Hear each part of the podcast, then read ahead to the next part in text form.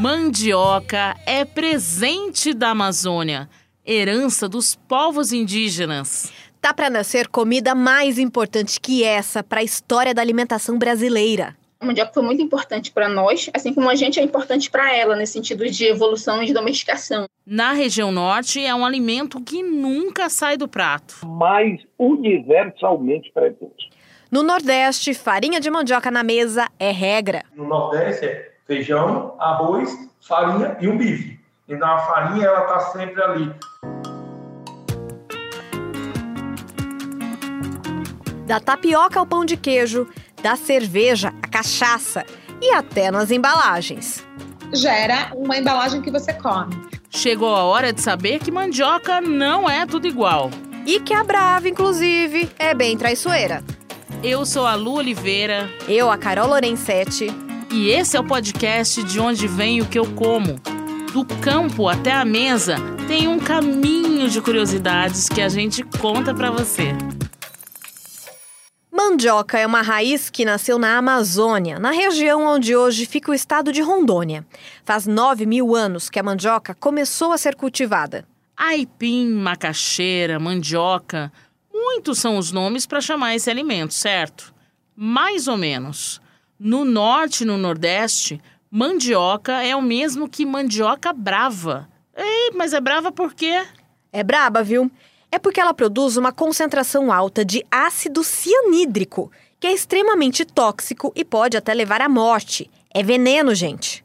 Agora, aipim ou macaxeira são o mesmo que mandioca mansa. É aquela que não faz mal para a saúde, pode ser consumida sem preocupação. Bom, sendo assim, é só a gente saber qual a diferença entre a brava e a mansa e tá tudo certo, né? O detalhe é que só de olhar não dá para saber a diferença. O ácido cianídrico só é detectado em laboratório. Eita, e aí faz como? Boa pergunta. A gente entrou em contato com a Embrapa Mandioca e Fruticultura, que fica lá na Bahia. E a sua xará, a pesquisadora Luciana de Oliveira. Não acredito. Você viu essa? Ai, autoridade máxima. Entende tudo. Bom, a Luciana de Oliveira explicou que não tem jeito. A dica é comprar de alguém de confiança. Ela também disse que é obrigatório que a farinha de mandioca seja torrada durante a produção para eliminar todas as substâncias que fazem mal para a saúde. O rendimento da mandioca brava como farinha é maior que o da mandioca mansa. Os povos indígenas descobriram há milhares de anos como lidar com a mandioca brava. Eles transformavam a raiz em farinha d'água porque o ácido cianídrico evapora durante esse processo. Para saber da tradição dos povos indígenas com esse alimento, a gente conversou com a Raquel Tupinambá.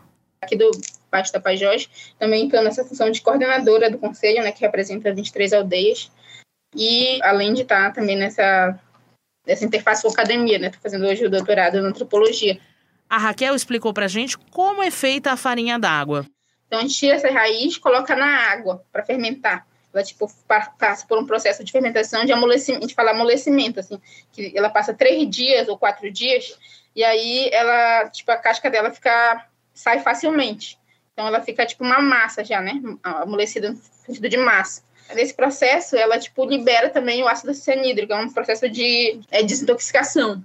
E aí a gente junta essa mandioca com um pouco da mandioca que a gente que não passa por esse processo, né? É uma mistura dessas duas.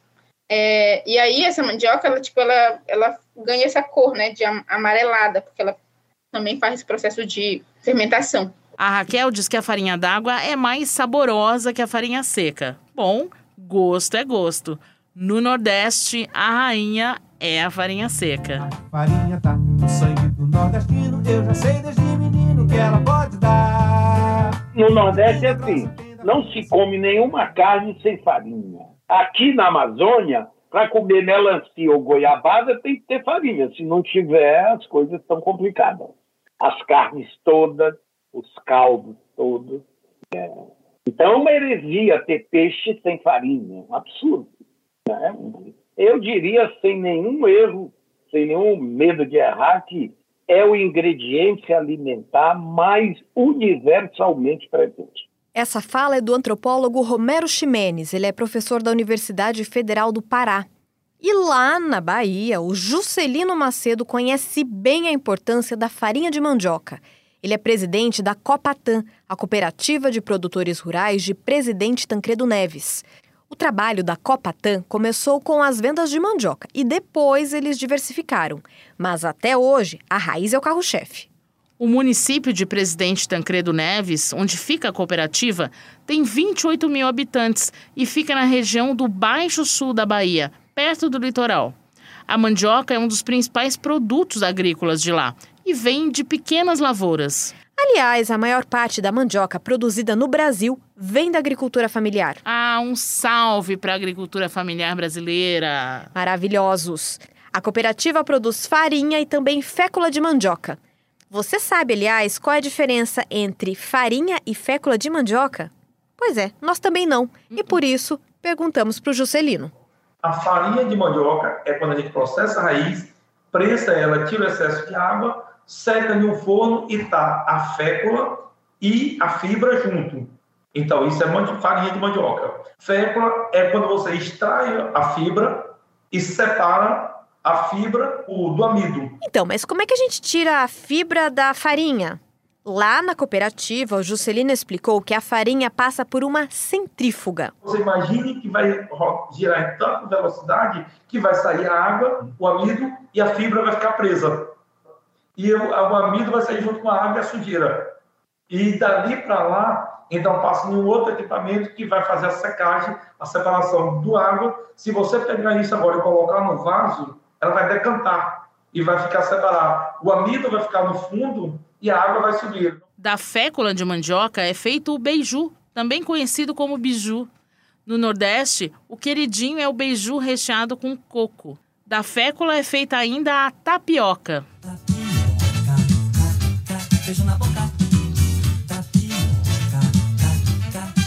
Eu sou time beiju. E você, Carol? Ah, eu sou mais chegada na tapioca, viu? A diferença entre beiju e tapioca é que o beiju é assado. E os dois são alimentos, olha, que a gente também herdou dessa maravilhosa cultura indígena. Já as casas de farinha são exemplos da cultura nordestina. Elas representam a importância desse alimento para a região.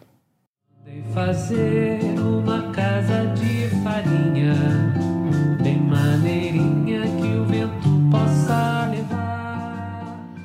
Nas casas de farinha, os pequenos produtores fazem artesanalmente a farinha de mandioca. É um conhecimento passado entre as gerações, que é parte da cultura e identidade de quem vive na zona rural. O Brasil produz 18 milhões de toneladas de mandioca por ano.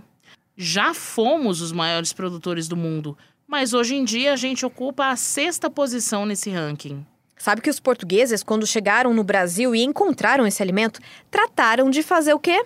De levar para outros continentes. A Nigéria é o maior produtor mundial de mandioca.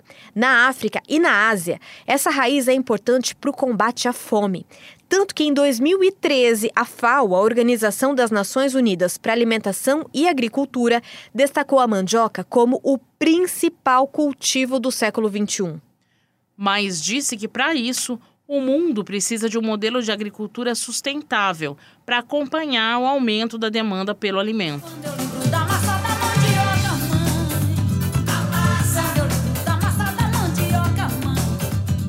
A mandioca é um dos alimentos mais consumidos do mundo.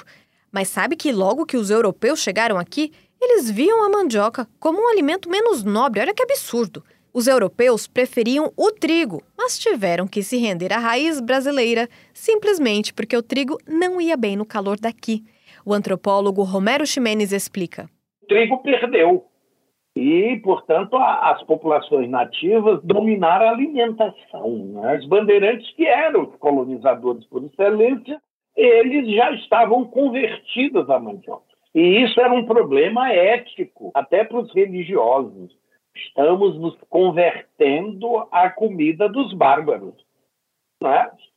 As mandiocas, que é a chamada farinha de pau, segundo a denominação preconceituosa dos europeus, acabou dominando, provavelmente, pela maior produtividade. A mandioca também foi essencial para as expedições de bandeirantes que exploravam o país. A farinha era a base de alimentação deles, por ser fácil de carregar e de conservar.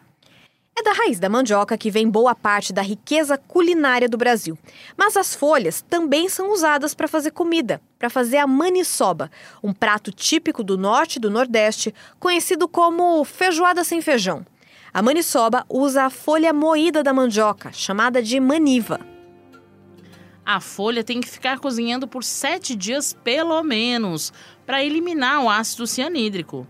Imagina a dificuldade até descobrir que tinham que ser sete dias cozinhando, né? Não são cinco nem seis, né? São sete dias. Agora, o caule é reaproveitado no plantio de novos pés de mandioca. Mas falando da raiz, além da produção de farinhas, a mandioca também é matéria-prima do polvilho, que vira o nosso querido e amado pão de queijo.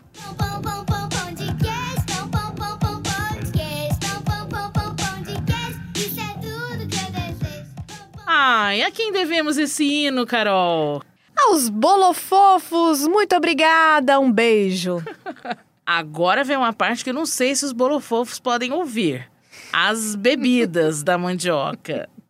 A começar pelo tucupi, um caldo amarelo feito a partir da mandioca brava. Com o tucupi se faz o tacacá. Adoro falar essa palavra. Tacacá. Um tipo de caldo também que leva goma de tapioca e camarão. Mas também dá para deixar essa conversa com uma dose de teor alcoólico. Decidi ficar na minha casa, na minha piscina, tomando os meus bons drinks. É agora que os bolo fofos não podem ouvir. Existe cerveja de mandioca, o cauim, e também aguardente de mandioca, a tiquira, conhecida no Maranhão. Lá no Pará, a Raquel Tupinambá começou a produzir vinho de mandioca. A Raquel, só relembrando aqui, é do território indígena Tupinambá. Ela também é bióloga e fez um mestrado em que estudou 40 tipos de mandiocas nativas. Agora ela está no doutorado em antropologia pela Universidade de Brasília. A Raquel e a irmã dela, a Mariane, estão produzindo esse vinho de mandioca para fortalecer a associação de mulheres do território delas, lá no Pará. Nessa primeira fermentação, ele, demora um, um, um tempinho, assim, tipo um, um mês e tal, mas aí, tipo, esse processo mais, que ele vai ficando mais saboroso, ele vai demorando cada vez mais, assim. Tipo, um ano a gente viu que é um tempo que ele fica, né, bem melhor, assim, né, que mais saboroso, né. A gente viu que se a gente deixar mais tempo, tipo, dois anos, ele fica mais gostoso ainda. Que nem vinho mesmo, né. A Raquel também contou que elas estão estudando uma maneira de diminuir esse tempo de envelhecimento do vinho para acelerar as vendas. Uma das dificuldades que as irmãs enfrentam para fazer o vinho de mandioca é o calor do Pará. A bebida tem que ficar um tempo guardada para envelhecer e ficar boa. Mas elas deram um jeito. A gente fez um sistema tipo de fazer um buraco organizado, né? Uma casinha no, no fundo da terra, assim. Foi uma das coisas que a gente viu que realmente funciona, assim, né? Porque a terra ela se mantém mais baixa a temperatura. Agora escuta essa, gente. A mandioca dá origem a um outro tipo de produto embalagens. Uma empresa de Botucatu, no interior de São Paulo, começou a estudar as bioembalagens de mandioca há mais de 20 anos. Eles produzem as embalagens a partir de uma massa de fécula de mandioca. Vira uma goma, né? Então a gente coloca ela num molde e esse molde ele vai para uma máquina que aí faz toda a produção.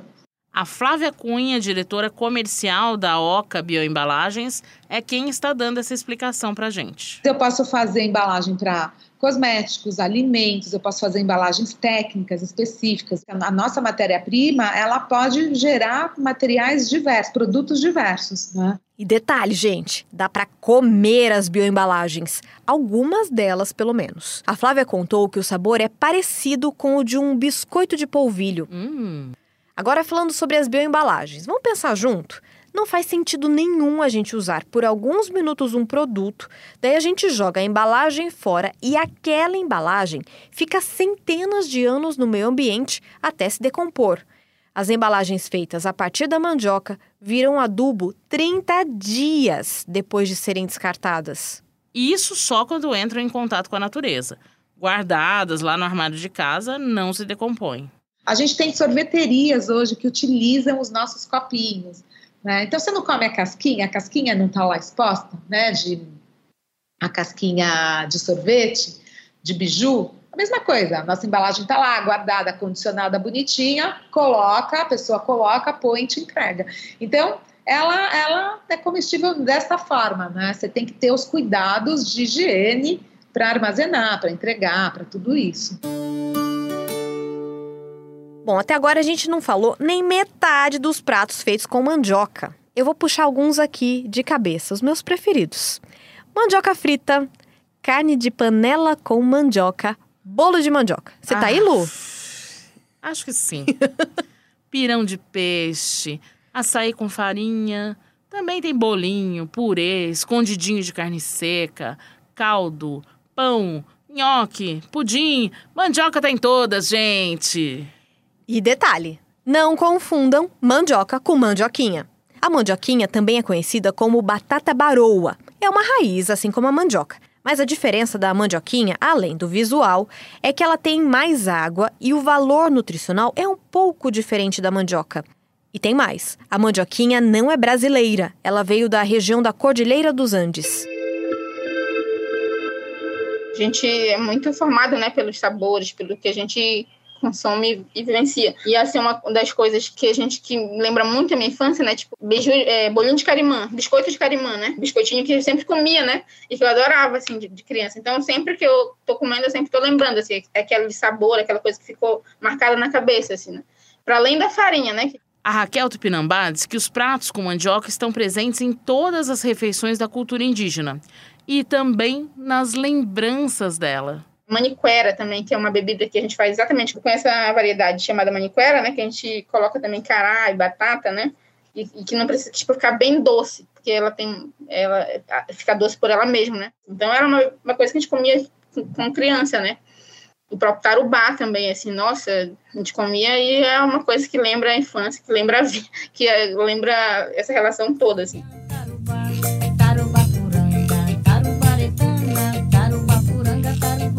Encontros, né? Coisas familiares, né? De encontrar e fazer essas comidas, essas bebidas. É muito forte. assim. A mandioca é uma grande fonte de energia. Tem fibras, minerais como o cálcio, o ferro e o fósforo e um pouco de vitaminas C e B1. Agora vamos ao Mandioca Day. Quando é, Lu? Acredite se quiser, é 22 de abril, o mesmo dia do, abre aspas, descobrimento do Brasil. As músicas indígenas que você ouviu neste podcast fazem parte do CD Nhengatu, Canções na Língua Geral Amazônica, de 2016. Muito legal, a gente ficou ouvindo aqui antes do podcast, né? Episódio que vem a gente vai falar de uma bebida, para variar um pouco. O próximo episódio é sobre Cerveja! Uhul! Conte comigo, não perco por nada. Nem eu.